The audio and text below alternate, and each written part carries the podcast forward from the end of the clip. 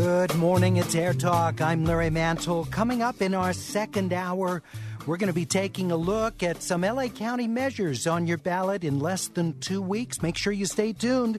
We're going to have KPCC reporters lay it out for you on measures H for LA County, S for LA City, as well as the marijuana uh, protocols for the city of Los Angeles.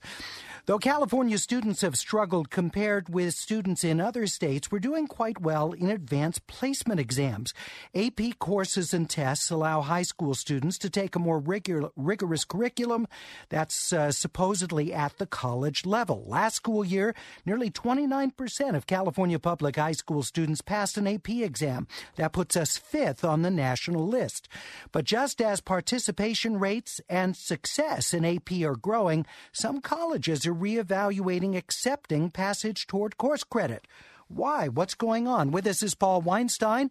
He directs uh, the MA in Public Management program at Johns Hopkins University. Sir, thank you for being with us. Oh, thanks for having me. Uh, so, AP is, at least statistically, showing a great deal of success, it would seem. Why are uh, so many colleges and universities sort of reconsidering awarding those units? Well, there's what they claim and what in reality is the, the what I believe is the actual truth being on the inside, and and you're seeing this trend mainly, I should say, among the private institutions. Uh, what most institutions are saying basically is that they want their students to have the sort of full experience of on-campus learning and at their institution. They, so, for example, Dartmouth recently announced that they were eliminating credit for AP under sort of the argument that, of course, the you know that AP wasn't as good as what Dartmouth was providing, and therefore students should be required to take all courses at Dartmouth. Uh, you're seeing that trending grow. It, but right now, about 86% of the top um, 100 and 150 universities and colleges in the United States now restrict AP in some way. And part of it, but I think part of this is is the result of the fact that AP testing um, has increased significantly. What the AP just recently announced was the fact that now over a million students are taking AP exams and are you know are successfully taking them and earning uh, potentially credit, which can cost, which can save them considerably in terms of cost on tuition. So you think this is financially driven by the colleges and universities, or it's reputationally driven? Well, I think they will argue it's reputationally driven, but I will just again note that. Uh, let me give the example of Dartmouth again, which, as I pointed out, got rid of it for credit, but then stated that they would continue to allow students to opt out of core classes uh, at uh, Dartmouth because they took AP courses and those AP courses were good enough um, so that they didn't have to take the core classes. So that seems to me to be a little bit um, of uh, disingenuous. All right. Oh, I'd love to hear from those of you who uh, have recently been part of AP. Maybe you're in college now, or you're out of college uh, just you know a few years ago. You want to talk about AP courses, whether you think that they are comparable to what you would have experienced in your freshman year of college. We're at 866 893 KPCC 866 893 5722 or the AirTalk page kpcc.org. Also with us from the Fordham Institute in Washington, D.C., the president of the organization, Michael J. Petrilli. Mr. Petrilli, thank you for being with us. Great to be with you. What do you see as the limits in AP and and and uh, the wants in the program? Well, let me start by saying that there's a lot to like about the program. You know, we have studied the AP program a couple of times in the last decade or so, and every time we look at it, it's quite impressive. You know, the the courses themselves are very high quality. The tests, as far as we can tell, are, are rigorous. You know, AP is one of the sort of the last remaining standards in American education. Really have to know the material in order to pass the exams uh, and get college credit. I would agree with the other guests that it, it is a shame that some of these colleges are not accepting that credit uh, because it does a lot of good for the American high school to have this kind of high standard for students to gun for. Now, you know, there's some people who will complain that some of the courses themselves or the tests uh, are not exactly what they'd like them to be, that maybe they encourage, for example, too much memorization rather uh, than deeper understanding. But look, I, I have to say, I think that most of those concerns are misplaced. I think that if you want to pass an advanced placement exam, you've got to both know the material, which is important in its own right, but you've also got to be able to demonstrate what you know. You've got to be a strong writer. Uh, I think that this is a program that's done a, a whole lot of good, and it's it's great news that more kids are taking and passing the exams. Now we're up to what one in five, uh, and uh, you know, getting getting more kids into these rigorous courses is all for the good. I, I wonder if part of the, particularly for the elite private institutions, the issue is that AP uh, passage used to be a proxy for the very elite student. Now that so many more students have access and are taking AP exams and passing them, is part of this that it's not quite as elite as it was because so many more people have access.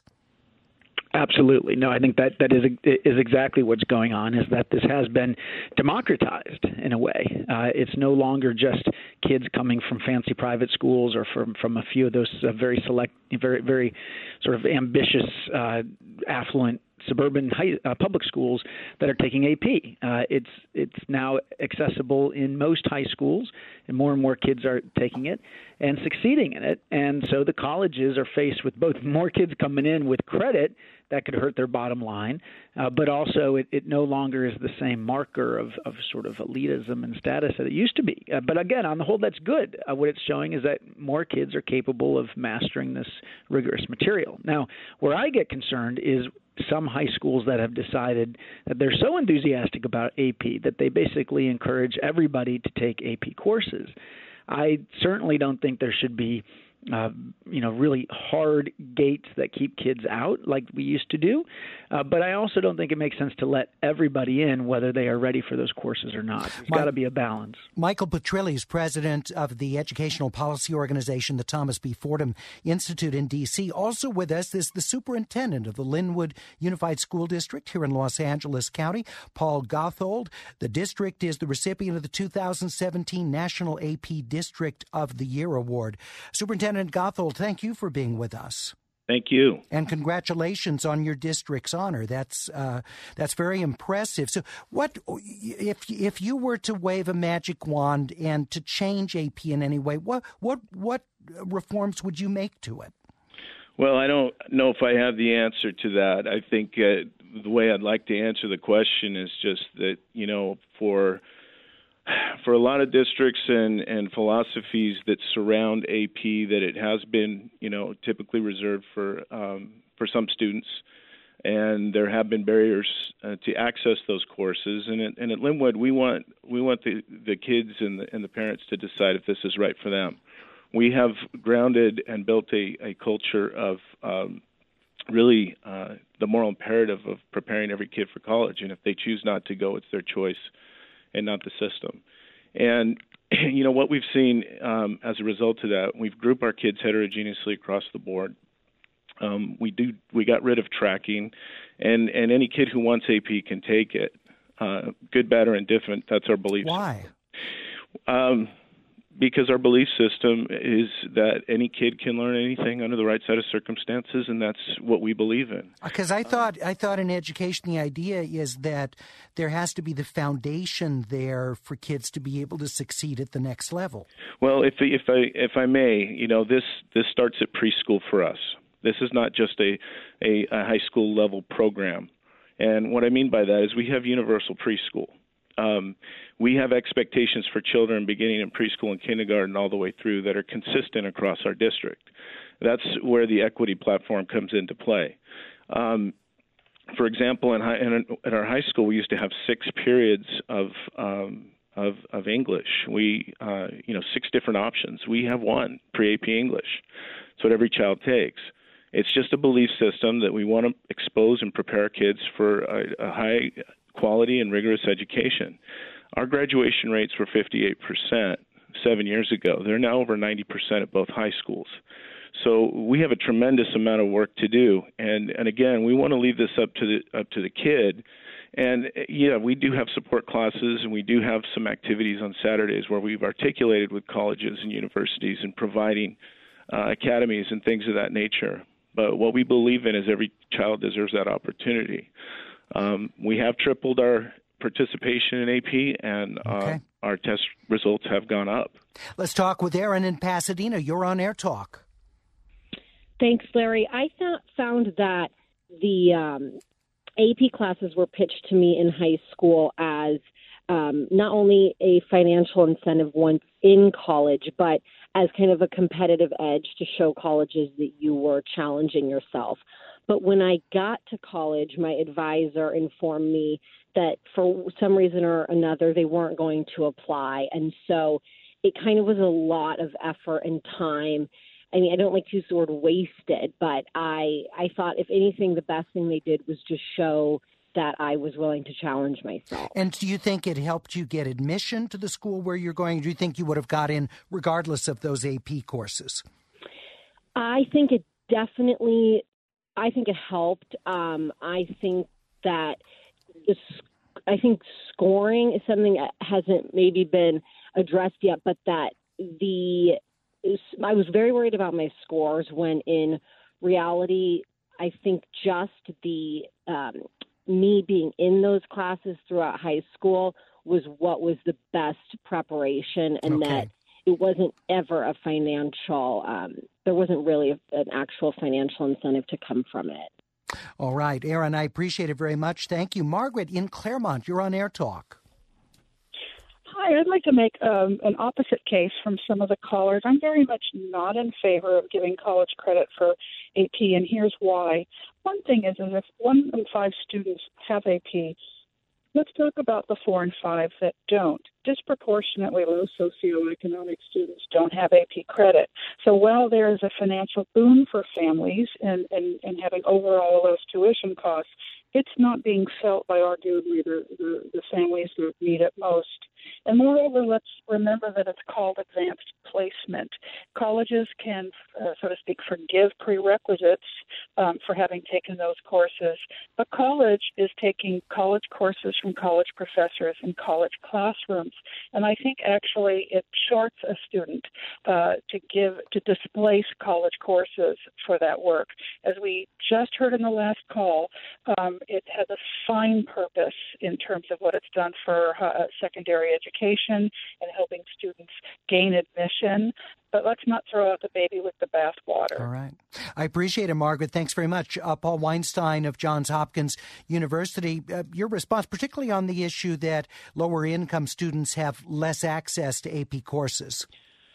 Well, it is true that lower income students uh, uh, do have or typically take AP courses uh, at a lower rate than um, uh, higher income students do. Uh, one of the good stories about AP is that in, since 1990, a thousand more schools now offer AP courses. So we've seen actually very significant increases in in participation rates for African Americans, uh, um, Hispanic Americans, uh, Asian Americans, uh, you know, those rates are going considerably way up, and the performance of those students in those courses and on the exams has gone up as well.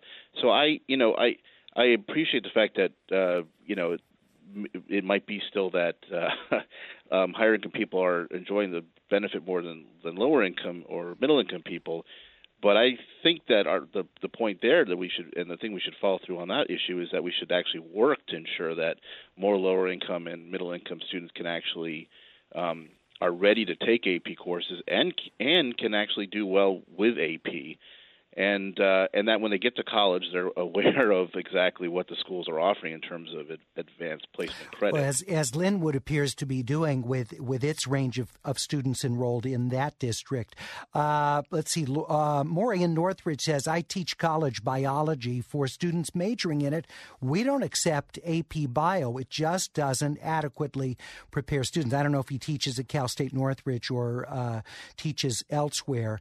Uh, Jessica tweets at Air Talk my children take AP classes. They detest them. They spend a year teaching to one test. It really isn't learning. Uh, let's see. Let's bring another listener into the conversation here. Uh, Laura in San Pedro, you're on Air Talk. Your quick comment, please. Yeah, I just graduated two years ago from high school, and now in college, it saved me a lot of money AP English, AP Physics, and AP Latin. But I had to go from a San Pedro High School to POLA, the Port of Los Angeles, because they didn't have an AP Physics teacher at the LAUSD school. Okay. So for you, it was, it was, it was a positive though, saving all that money. And were most of your units accepted? No, and the physics, oh, it kind of humbled me, even though I got a, score of four. You know, Yeah. four or five was Four out of five, yeah. we had to take it and then i learned i was writing run-on sentences in some of the theorems so it humbled me like i was glad i did that but i was able to focus on my major a lot faster and it i was thinking of dropping out but it kept me in because i could focus not on these core classes that i've spent four years doing in high school i could focus on my major All right. Thanks so much, Laura. Appreciate your call. Alex in Costa Mesa says, I took a lot of AP in high school. Then I was uh, double major in college because I didn't have to take the general courses in college. So took same number of college units, sounds like, but enabled her to get a double major. Ray in Cypress says, My kids are seniors, taking AP classes, including AP biology, use the same textbook as Cal State Long Beach does, get five hours of credit if they accept it. Uh, however, at Cal State, it takes you longer to get through the very same course. You can share your comments on the Air Talk page, kpcc.org. And my thanks to our guests for joining us to talk about advanced placement courses. A lot more to come in the second hour. Tell you about it shortly.